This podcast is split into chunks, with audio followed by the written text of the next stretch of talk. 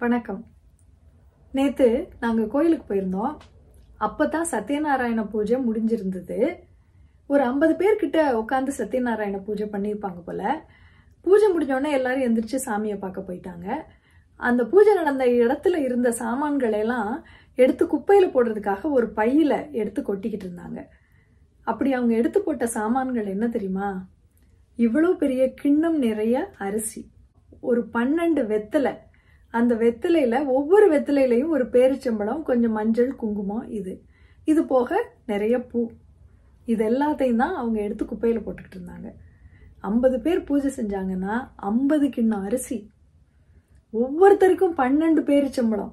கிட்டத்தட்ட அறநூறு பேரிச்சம்பழங்கள். இது போக மஞ்சள் குங்குமம் பூ. இதெல்லாம் நேராக அப்படியே குப்பைக்கு போச்சு. இதை பார்க்கும்போது மதர் தெரசா அவர்கள் சொன்ன ஒரு விஷயம் எனக்கு ஞாபகத்துக்கு வந்துச்சு.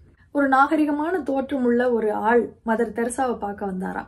வந்து எங்க வீட்டு பக்கத்துல ஒரு ஹிந்து குடும்பம் இருக்கு. ஒரு அம்மாவும் எட்டு பிள்ளைங்களும். அவங்க ரொம்ப வறுமையில இருக்காங்க. சாப்பிட்டே சில நாள்கள் ஆகி இருக்க மாதிரி தெரியுது. உங்களால ஏதாவது உதவி செய்ய முடியுமான்னு கேட்டாராம். உடனே மதர் தெரசா அவர்கள் இவ்வளோ அரிசியை எடுத்துக்கிட்டு அவங்க வீட்டுக்கு போனாங்களாம். போய் அந்த வீட்டு அம்மா கிட்ட அரிசியை கொடுத்துருக்காங்க. அரிசியை வாங்கின உடனே அந்த அம்மா அந்த அரிசியை ரெண்டா பிரித்து வேகமாக ஓடி போய் பக்கத்து வீட்டில் கொடுத்துட்டு வந்தாங்களாம் மதர் தெரசா கேட்டாங்களாம் எதுக்கு அவங்க வீட்டில் போய் கொடுக்குறீங்க? அப்படின்னா அந்த அம்மா சொன்னாங்களாம் எங்கள் பக்கத்து வீட்டில் இருக்கிறவங்க இஸ்லாமிய குடும்பம். அவங்க பிள்ளைகளும் சாப்பிட்டு ரொம்ப நாள் ஆச்சு அதனால தான் கொடுத்தேன் அப்படின்னு சொன்னாங்களாம் மதர் தெரசா சொல்றாங்க அவங்க அரிசியை கொண்டு போய் கொடுத்தது கூட எனக்கு ஆச்சரியமா இல்லை. ஆனா பல நாளா சாப்பிடாம வறுமையில இருக்கிறவங்க தனக்குன்னு அரிசி வந்த உடனே முதல்ல நம்ம சாப்பிட்டுக்கோன்னு நினைக்காம உடனே அடுத்தவங்களுக்கு கொடுக்கணும்னு நினைக்கிறாங்க பாருங்க. அந்த கருணையை பார்த்து நான் வியந்து போனேன் அப்படிங்கிறாங்க. சொல்றது யாரு? கருணையின் வடிவமாகவே நாம் நினைக்கிற மதர் தெரசா. அவங்களுக்கே கருணையின் அடி ஆழத்தை சொல்லி கொடுத்தவள் ஒரு தாய். இப்படி பசியால கஷ்டப்படுறவங்க ஒரு பக்கம் இருக்க இன்னொரு பக்கம் கோயில்களில் பூஜைகள் பழ அலங்காரங்கள் வெண்ணெய் அலங்காரம் அபிஷேகம்னு ஏகப்பட்ட சாப்பாடு வீணடிக்கப்படுது. அர்த்தமே தெரியாம எத்தனையோ மந்திரங்களை நம்பிக்கையோட சொல்ற நாம ஏழையின் சிரிப்பில் இறைவனை காணலாம் அப்படிங்கிற மந்திரத்தையும் நம்பலாமே. நம்ம வீட்டில் ஒரு விசேஷம்னா பத்து வகையான பலகாரம் பண்ணணும். அதுவும் பத்தாம போயிடக்கூடாது. அதனால அளவுக்கு அதிகமாகவே பண்ணணும் அப்படின்னு நம்ம நினைக்கிறோம். நாமெல்லாம் தமிழர்கள்ல விருந்தோம்பல் நம்முடைய சிறப்புல அப்படின்னு பெருமைப்படுறோம். இப்படி கல்யாண வீடுகளில் பல வகையான பலகாரங்களை இலை நிறைய வச்சுட்டு அது எல்லாத்தையும் சாப்பிட முடியாம பாதிக்கு மேல குப்பையில தான் போடுறாங்க.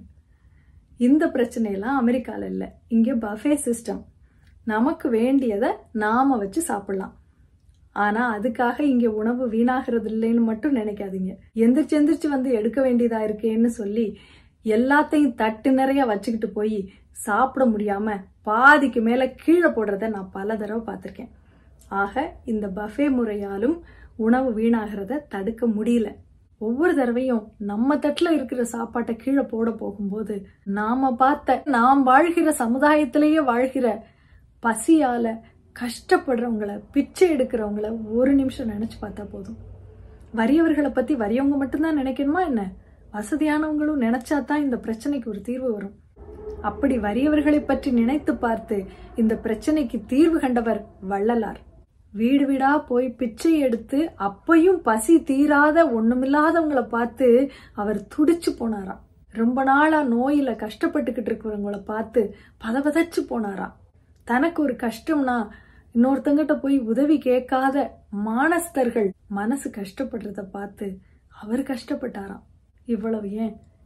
ஒரு வாடி போன இலைய கூட பார்த்து அதுக்காக வருத்தப்பட்டாராம் வாடிய பயிரை கண்டபோதெல்லாம் வாடினேன். பசியினால் இழைத்தே வீடுதோறும் இறந்தும் பசியராது அயர்ந்த வெற்றரை கண்டு உளம் பதைத்தேன். நீடிய பிணியால் வருந்துகின்றோர் என் நேருறக் கண்டு உளம் துடித்தேன். ஈடின் மாணிகளாய் ஏழைகளாய் நெஞ்சு இழைத்தவர் தமைக்கண்டே இழைத்தேன் அப்படின்னு வள்ளலார் சொல்றார். அப்படி கவலைப்பட்டதோட மட்டும் அவர் நிறுத்திடல இனி ஏழை எளியவர்கள் பசியால கஷ்டப்படக்கூடாதுன்னு ஊர் ஊரா மடத்தை அமைச்சு சாப்பாடு போட்டார். இன்னைக்கு வரைக்கும் அந்த மடங்கள் ஏழை எளிய மக்களுக்கு சாப்பாடு போட்டுக்கிட்டே இருக்கு. நாம வள்ளலார் ஆக வேண்டாம். நம்ம சாப்பாட்டை வீணாக்காம இருந்தாலே போதும். மற்றவங்க சாப்பிட்ருவாங்க நன்றி.